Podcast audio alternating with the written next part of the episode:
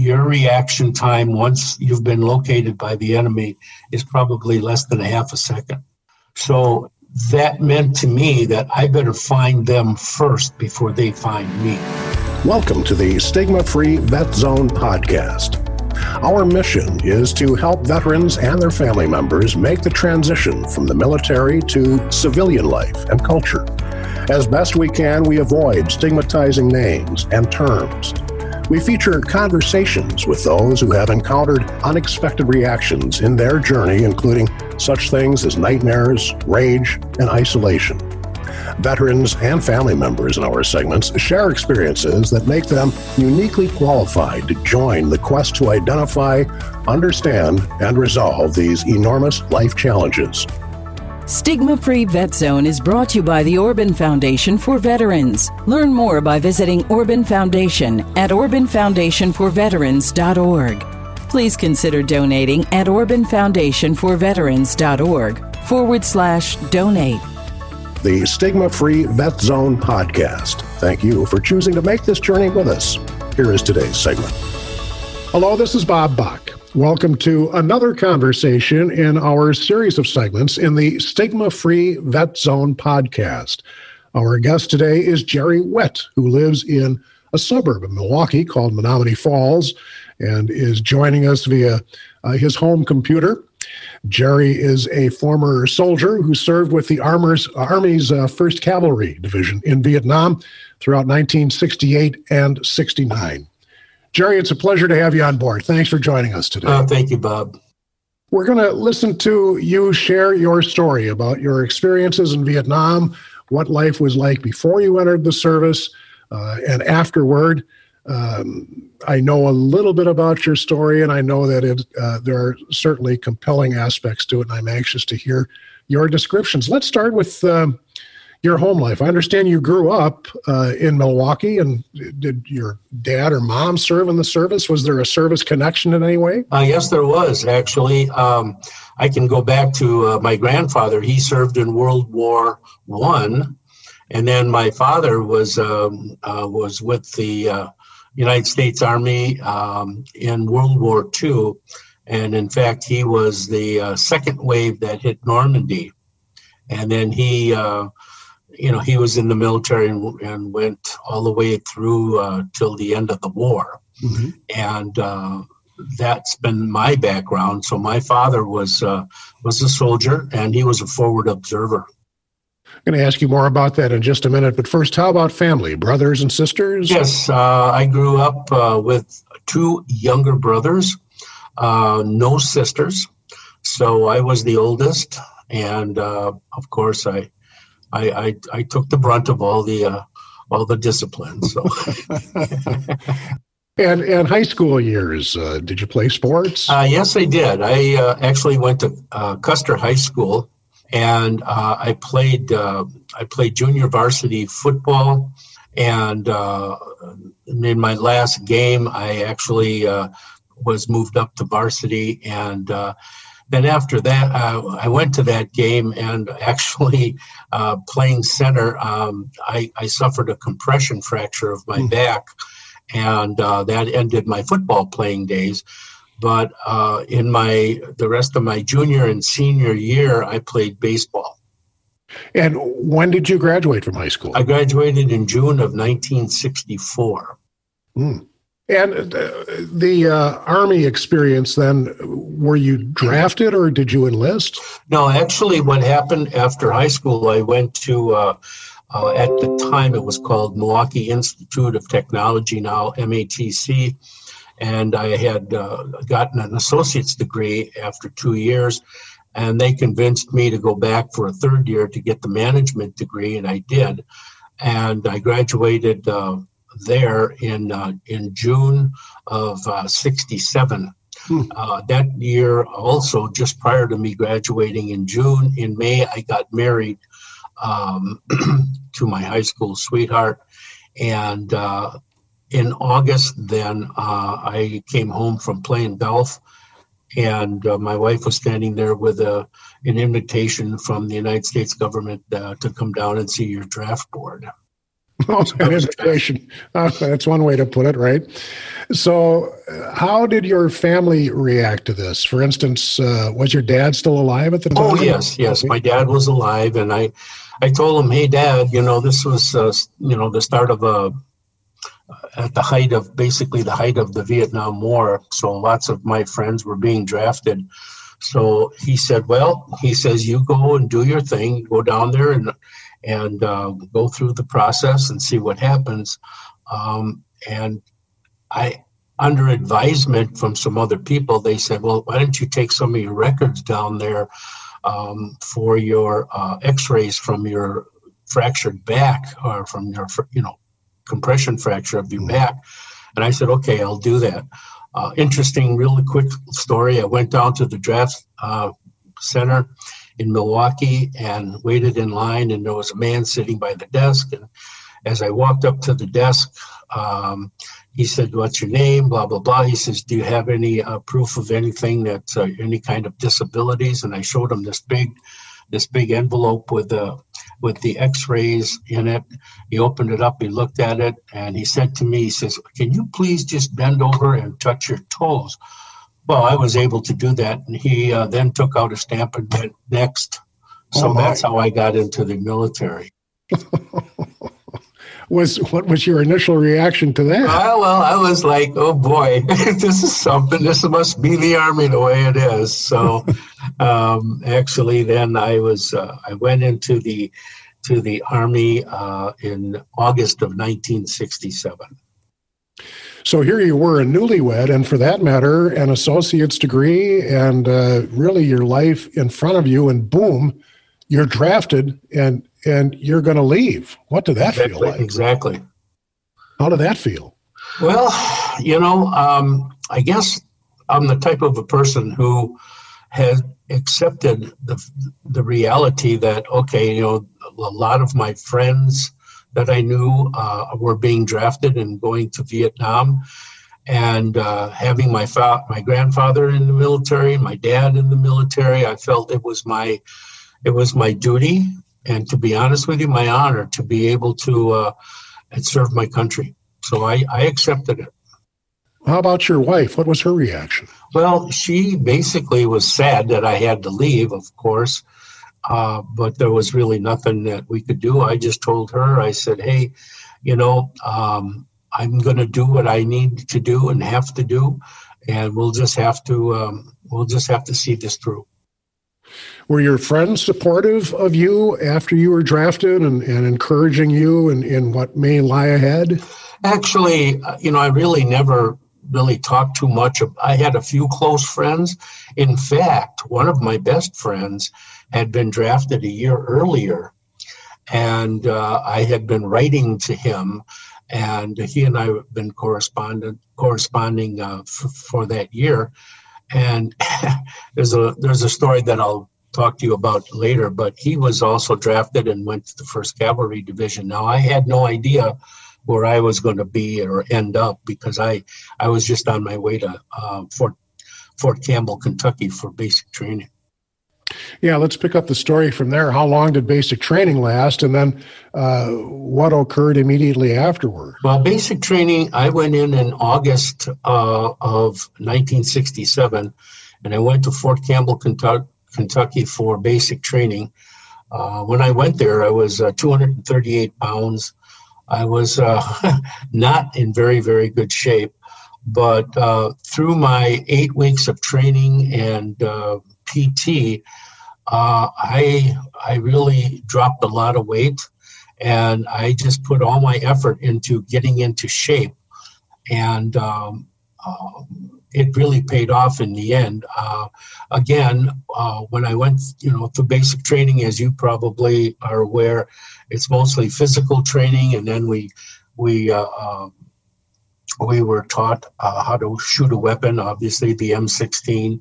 Uh, I was expert on that. I was expert with the 45, and um, so after the graduation from basic training in Fort Campbell, Kentucky. Um, now it's uh, probably it's around November, and uh, yeah, it was November, like the second week in November. We were immediately, I was immediately given orders to report and had was shipped to Fort Ord, California for my AIT, Advanced Individual Training. And when I got there, I was fortunate because the drill instructor that I had uh, looked at some of the uh, records that I had and saw that I was in very good physical shape, believe it or not, and I was I scored high academically on the uh, uh on on this for um, aptitude tests. Aptitude tests, yeah, excuse sure. me. So uh, they made me the acting platoon sergeant. Hmm.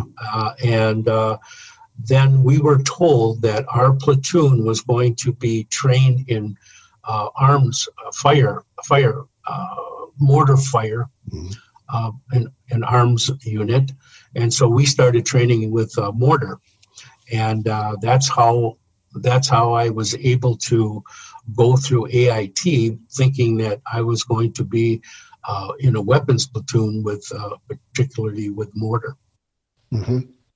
Uh, let me back up just one second. Was the experience you had in basic training with rifle training and pistol training, et cetera, was that your first exposure to weapons or did your yes. family hunt? No, uh, we never did any hunting, and that was my first experience with any kind of firearms.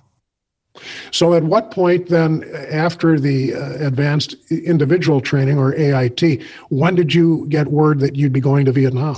Well, here's the thing. Um, uh, as I told you, uh, I was acting platoon sergeant, and with two weeks left to go in our uh, training at, in AIT out at Fort Ord, uh, the company commander called myself and two other fellas into his office one evening.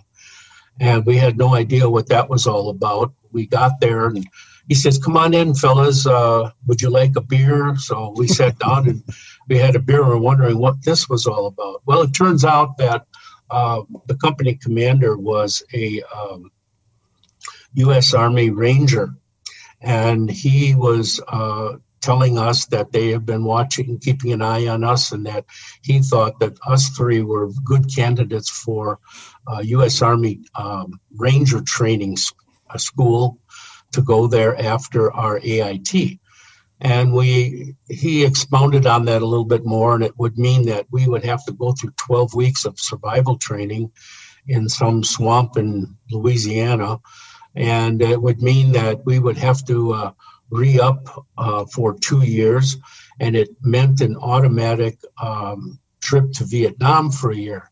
Now, we had heard through scuttlebutt that our unit was going to go to Germany for 18 months.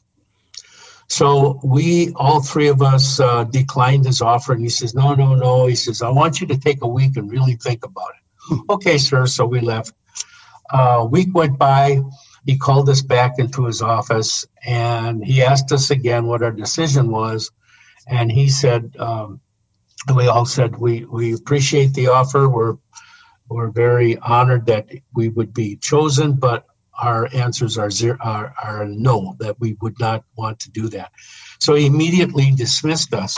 And to end the story quickly, what happened then uh, is uh, three days later, we had our graduation and all the pomp and circumstance and everything. And right after that, we were all in formation, and our our platoon sergeant was handing out orders for our platoon.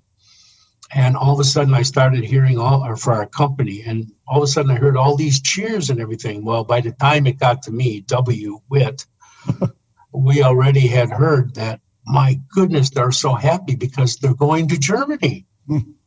all but three guys. Really? Those three guys are going to be going to Scout Dog Training School in Fort Benning, Georgia, for 12 weeks of training with a dog. And I, I went up to my platoon sergeant. I said, what, what is this all about? Well, we went to some book that he had about uh, MOSs. And he looked it up and he says, Well, it looks like you're going to train with a dog and you're going to be leading patrols through the jungle in support of infantry units And your job is going to be with the use of the dog to help detect where the enemy is or pick up scent left behind on booby traps, tunnels, etc. And I just did the sign of the cross and I went, oh no.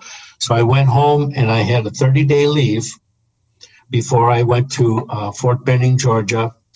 And uh, my, my dad says, well, now you're going to Fort Benning, Georgia. And I told him what this was all about. I, I mentioned it to my brothers and to my mom. And my I really didn't have any clue exactly how this whole thing was going to work. So uh, my my leave was over, and I headed um, I headed to uh, Fort Benning, Georgia, and uh, I had told my wife that what this was all going to entail and what I was going to be doing over there, and she just broke down in tears. But I said, "Hey, it is. We just have to accept it, and I have to do the best job that I can." So I went down there with the knowledge, knowing that I basically was going to be a point man. And that was going to be my job in Vietnam to keep not only my dog and myself safe, but all the, the 60 or 80 men behind me safe as well. So I really knew that I had to focus uh, on what my training is going to be with that dog. Let's fast forward to you arriving in Vietnam and then to the first time that you actually go out on patrol mm-hmm. with the dog. What was that like? Well, when I let me just say, when I trained at uh, Fort Benning, Georgia, I trained with a dog that was completely raw, and uh, after the um, after the training was over, uh, that dog and dogs like him had to go through the training twice. So when I left to go to Vietnam and I arrived, I was assigned to the 1st Cavalry Division. And from there, I was sent up to An Khe, which was the uh, division headquarters for the 1st Cavalry Division. And I was sent to the 34th IPSD, which is an infantry platoon scout dog. And there I met my company commander, uh, Lieutenant Buckner, and he welcomed me there, and he assigned me a dog, and that dog's name was Skip, and he was a black and tan German Shepherd who had been there for about two years. His handler had left to go home, so that dog was available.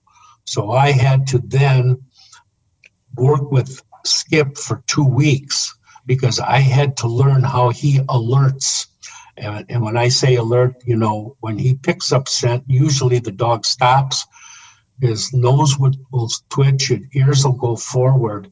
And it, that's my indication that he's picked up scent.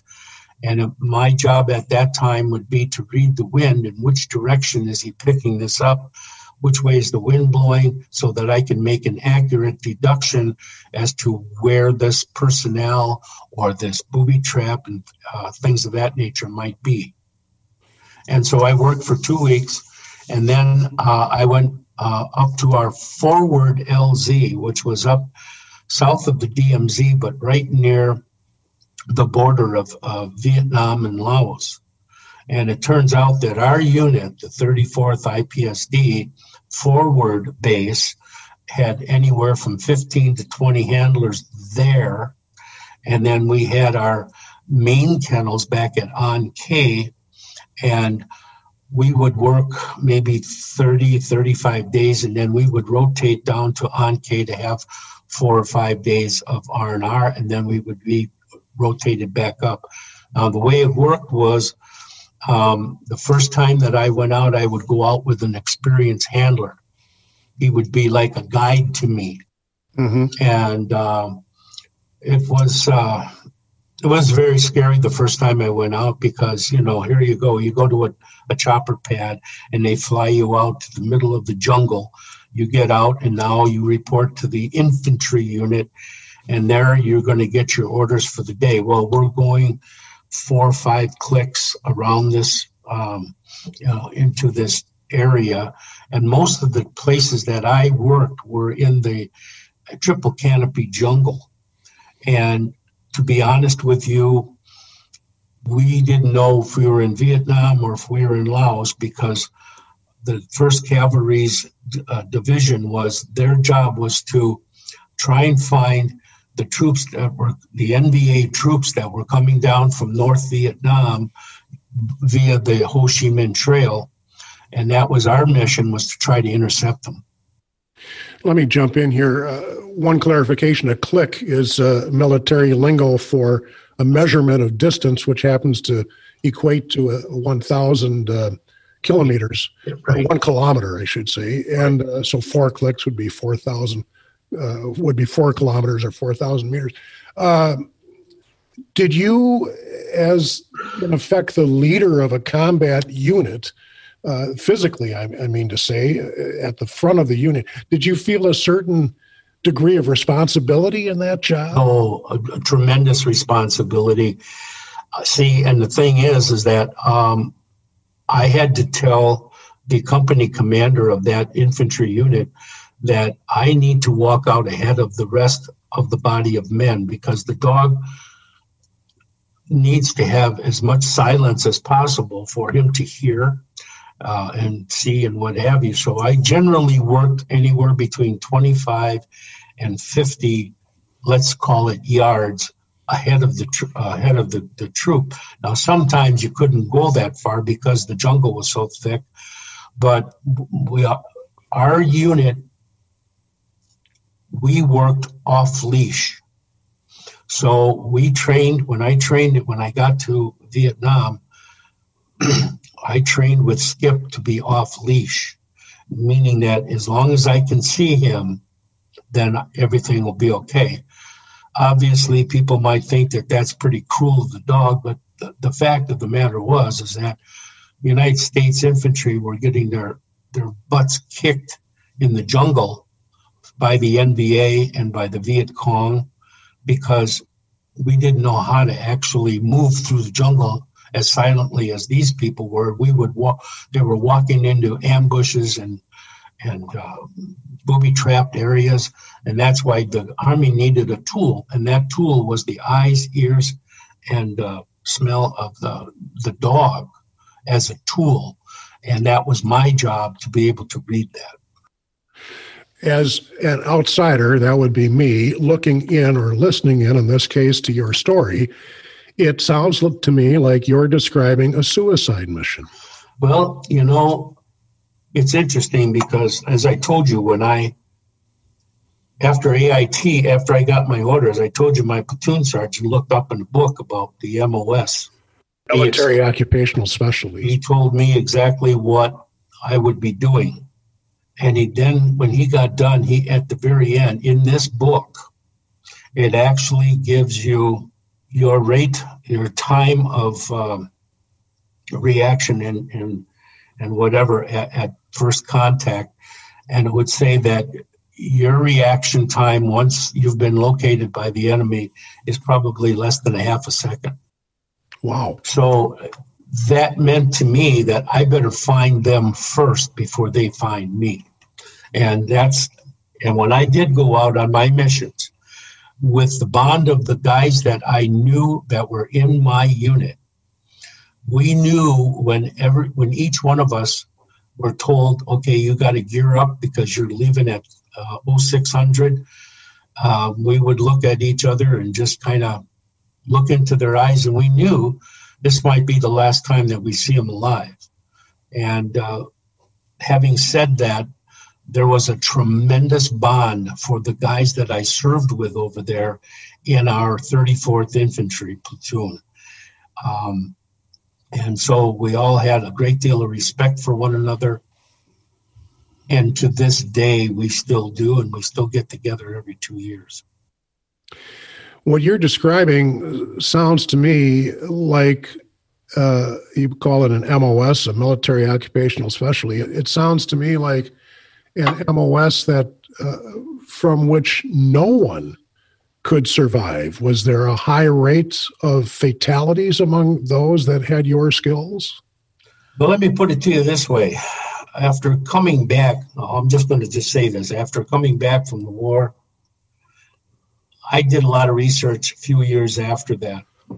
We graduated 48 men from Fort Benning, Georgia, who were graduated as scout dog handlers. Going back through records, found out that out of the 48 men that I graduated with, 13 of us came back alive. So it was a very, very dangerous occupation. Um, you're scared when you go out, and it doesn't matter how long you've gone out and how many missions, you're scared. But I can tell you that once the dog alerts, generally speaking, the enemy now knows that they've been detected and fire starts. And at that point, that fear turns into survival mode and you do what you need to do to stay safe. Did the enemy see the dog as I sincerely hope what I'm about to say does not sound callous. It is not meant that way. The question is this Did the enemy view the dog as valuable of a target as they viewed you? Let me tell you that um, before I even went out on the first mission, my company commander, Lieutenant Buckner, says, I just want to let you know something. He showed me some documentation that they had gotten from some prisoners of uh, NVA prisoners, and that in that docu, docu, document, uh, as it was um, interpreted, the NVA, North Vietnamese Army, if they were to come back with the cut off ear of the dog and the dog tags of the handler, that they would get extra pay.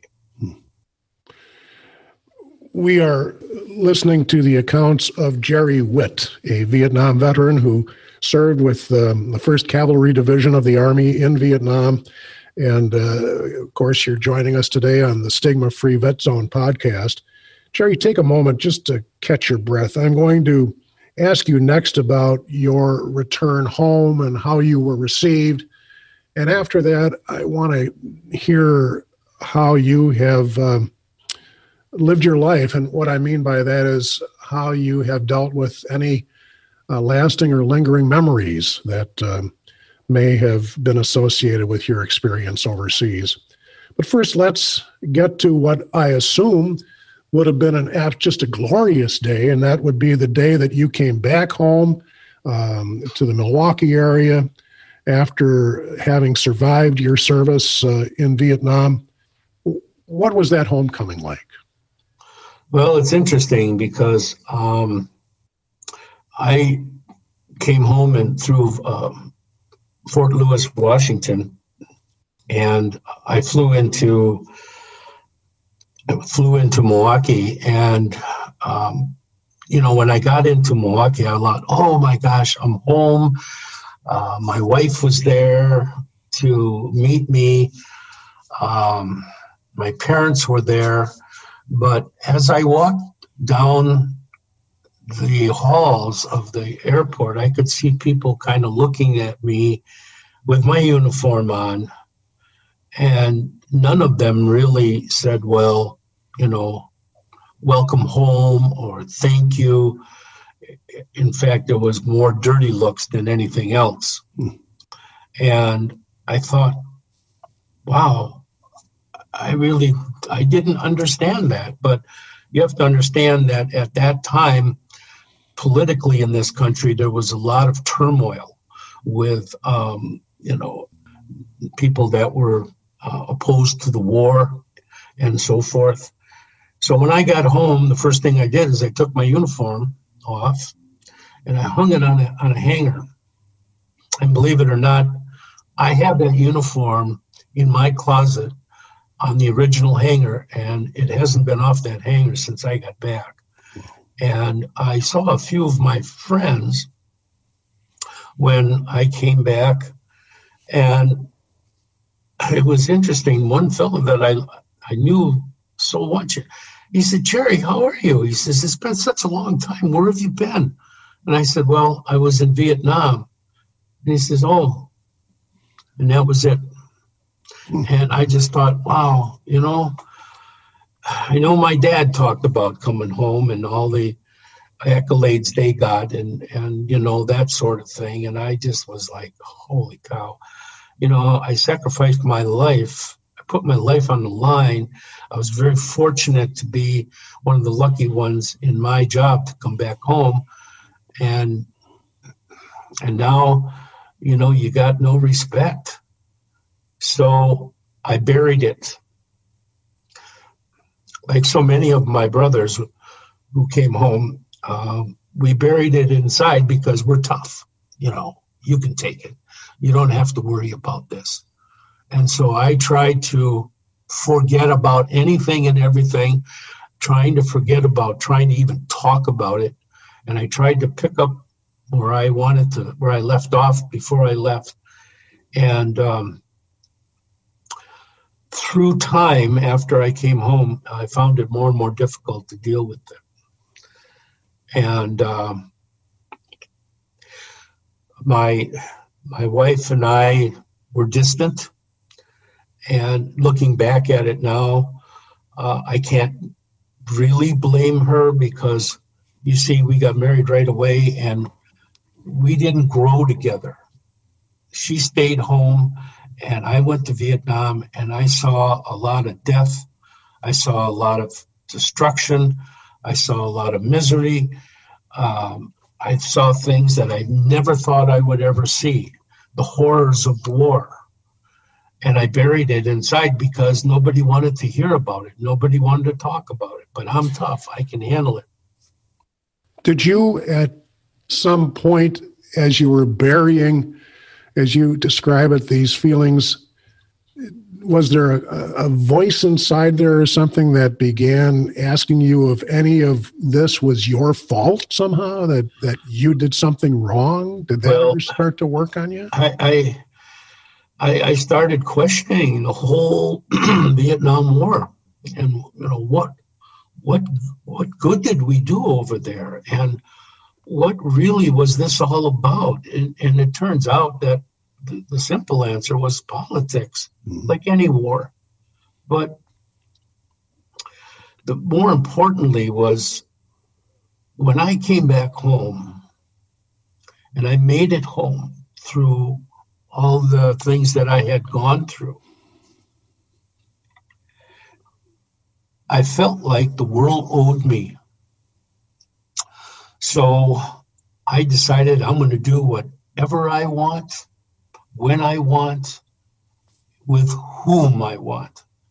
And that was really looking back at it, hindsight, that was me.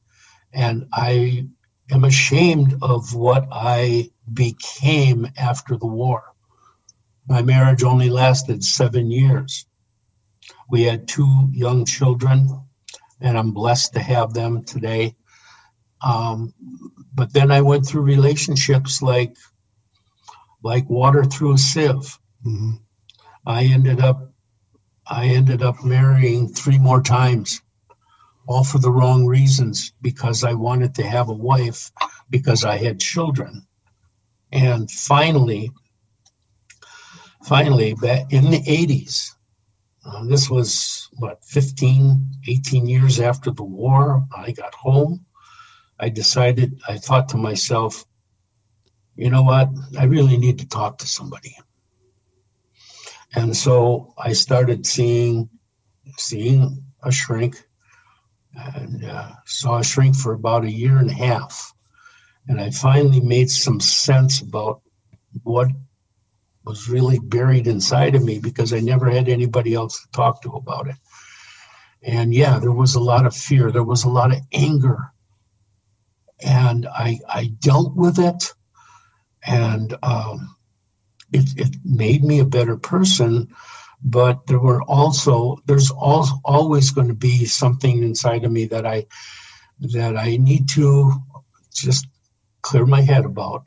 And finally, finally, about 20 years ago, I thought I would never marry again. I didn't think I'd ever really want to uh, I met a lady and uh, we started dating and there's been 24 years that we were together, but we never got married. And um, finally, this year on the 14th of June, we got married. Oh, congratulations. And I am so happy to be with this lady. Her name is Carol. And uh, my life right now is is very is very good. Uh, but it took me a, a long time to get there. I want to hear more about the good in your life, but you used a word that we really need to go back to because it has such, if I can editorialize here for just a moment, it has such a, a, a remarkable power, and the word is should. You said you should, if I can paraphrase, you should be able to handle these feelings because, after all, you're tough. I'm referring to the time uh, upon your return and the experiences that you had and how you should be able to handle this stuff. But in reality, was there any support there for you to be able to learn how to cope with these things? Did the Army or the Veterans Administration at that time in the 70s, did they offer up anything that would have helped you do that? Actually, um, they did not. Uh, when I came back uh, from Vietnam, and like I said, I went through um, Fort Lewis. There was never anybody that said, "Hey, you know what? If you need some counseling, you need somebody to talk to. Here, go see this person. Go see that person. You're going back home. There's a VA in Milwaukee. Contact these people." There was none of that. Unfortunately, basically, all we wanted to do was go home. Mm-hmm. And once I got home, and like I said, I buried it. And then it was years later where I finally talked to another veteran. He he did not serve in in Vietnam. He was in the Coast Guard. He was a close friend of mine. And he said to me, he said, Jerry, and this is after I had gone through these relationships. He said, Jerry, he says, you know what you need? You need to get hooked up with the VA. And I said, Really? And he says, Yeah. He says, they're the, they've got people there that can help you. And uh, I took his advice and I went to the VA. And I was also having some issues with with my right hip. And I talked to I talked to a, a person there, uh, and he was sitting behind the desk and I told him my story. I told him about my need for someone to that I need to talk to, some counseling, and I also told him about my physical needs. Well, he ended up um, putting a claim in for me, and then I was uh, actually um, rated at 10% disabled which got me to be able to see some physicians and stuff. And I told him when I got to 10, I got 10%. He said, that's not good enough. Mm-hmm. So he ended up going back and uh, finally, and I made it to 30%. And at that point in time, now I was able to get the physical needs that I had to, had to do. And if I could just digress one, just a little bit. Please one time in coming into an LZ with full pack, my weapons, my helmet, my backpack, and everything, my dog, as we came in on the chopper, uh, Skip decided for some reason it'll happen. He decided at about 20 feet in the air, he jumped. Oh my. And I had a safety leash on my left hand and he pulled me out.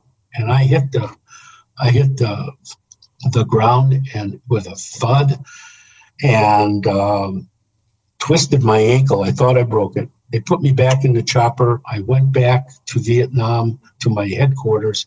They took me to the infirmary. They took x-rays. Nothing was broke. They they put it in a soft cast, gave me crutches, and said report back in three weeks. Well, I should. I hindsight is 50-50. I should have said I want that in my records. it never went in my records. Mm-hmm. And as a result of that, I'll go flash forward 45 years. I started having arthritis problems in my and from my waist on down, my hips, my knees, my ankles, and uh, I ended up having two hip replacements and a knee replacement. Wow! And so, so, in anyways, I'm very thankful and very blessed that we have a VA, and especially this one in Milwaukee, that uh, able to take care of my physical needs and my mental needs. And the mental needs is probably even more important because from time to time, I still see somebody down there today. And it's good. You know, it's interesting. The uh, Stigma Free Vet Zone podcast is an audio production. So people are not going to see me, they're not going to see you, but they're going to hear us. And I can tell you from listening intently to your story that I can clearly hear today the uh, really the pain and the grief that still lingers inside of you from Vietnam. But I also hear just a wonderful sense of, of hopefulness and optimism in the tone of your voice. And given the experiences that you've had, life experiences combined with the war experiences, uh, number one, in my opinion, it's just it's so reassuring to hear that optimism. This is a long-winded way to what I'm leading up to, and that is, how do you do that? How do you maintain what sounds like that optimistic spirit uh, going forward? Well, in my case, I'll tell you what, I've been very blessed. I've been blessed to meet um, the if you will, the love of my life. I, I don't think I really knew what uh, relationships were all about. I was a young kid when I left to go to Vietnam and go into the military. But as you as you get older, you learn to realize that um, you know life is what you make of it. And I have seen so many so many uh, guys in from the Vietnam era who maybe still are in drugs and have failed to try to even pick themselves up by the bootstraps and make something of their life. And I look at it, I try to look at it differently because I have been blessed with people that care for me, care about me mentally and physically. So I feel like I, I need to do my best to show positive, po- positivity, positively the uh, effects that uh, can be overcome. Now, you're not going to ever change what happened. It's always going to be in your head, but you have to move forward and you have to look forward. And um, being 74 years old right now, I don't know how much time I have left, but I can tell you that I'm I'm the happiest now that I've been probably in my whole life. And uh, I, I want it to, to remain that way, and I'm going to do the best that I can to make it that way. Let's begin to move toward summing up this uh, conversation, Jerry, which is sure. thank you. Uh, thanks to your generosity, has been uh, just amazingly powerful. What would you suggest? And of course, we have a whole new generation of veterans returning now from the Gulf Wars, from Afghanistan and Iraq and other conflicts what would you suggest to them, or for that matter, to uh, vet, uh, Vietnam veterans who have not sought out counseling, et cetera? What would you suggest to them to try to reconcile uh, the feelings that they either have encountered or will encounter in the future? Well, you know, it, it's it's interesting because I do have a few friends of mine that are Vietnam vets that have never sought any any help, but I try to I try to encourage them to do that. Um, I try I try to tell them that there's so much help available, and um, you know try to befriend them and say, hey, listen, I I realize and I I know what it's like. I've been there. I, I've I feel your pain, um, and I think it's helped because I think I've helped several several fellas to to finally realize that hey, you know what, you've got a lot of life left to live. So you know what, get up off your butt and get it done, and you know do yourself and your family a favor by doing that. Is there something positive that you can identify from your experience uh, with the service and, and with life for that matter? Well, I think the biggest thing is the relationships that, that I had I had uh, experienced over there. Um, as I've said before, uh, there's I am in charge of a uh, of our 34th Infantry Platoon Scout Dog uh, every two year um, reunion. And it started back in uh, back in '84 when we had like four guys that met. We now have a list of 26 men from our unit. Now you have to understand, I didn't I didn't know all of them, but they were part of the 34th. And as long as you're part of that family, you know, you're welcome. And anybody else who might be a scout dog handler is welcome. And so I've built this list and um, we send out emails and I'm in charge of organizing these these reunions and we've had these reunions all over the country. We've gone from Myrtle Beach all the way out to Oregon and uh, you know and so forth. And we were supposed to have one this year, but because of COVID, no. Uh, we're going to have that in 22. Mm-hmm. But it's it's just so great to see these fellas and get together and with their wives and their wives have have formed a bond as well and so have we and i i just want to i i, I use that that bond when i talk to my fellow vietnam friends that there's a bond there. And you know you need to lean on people. People are here to help you. And if i can't if i can help you in any way i'll definitely do that. And i've gotten to know so many different people that are so wonderful with, that are vietnam vets. Um, and I'm, I'm, I'm a, it's an honor for me to participate to do what i can to help others. Jerry you have um generously shared so many things with us today, and I, I want to express my gratitude for that. Thank you so much. Is there anything that I did not ask or that you'd like to touch on? Uh, please feel free to do that. Well, I can tell you this. Uh, during my time in Vietnam, as I said, uh, I had a dog, his name was Skip. Um, I ended up losing him in Vietnam. He, uh, it was a it was a, a gray, dark, damp morning, and um, it had rained, and moisture washes away scent left behind sometimes. And he ended up getting into a booby trap of tripwire, and he tried to back away, and it exploded. And he uh, got wounded in three places. We were medevac down to Saigon. He went through the operation just fine but uh, two days later he got a staph infection and he ended up dying. So I had to take him back to our unit. We buried him, and then I got my second dog that I had to uh, choose. And uh, my second dog was pure black.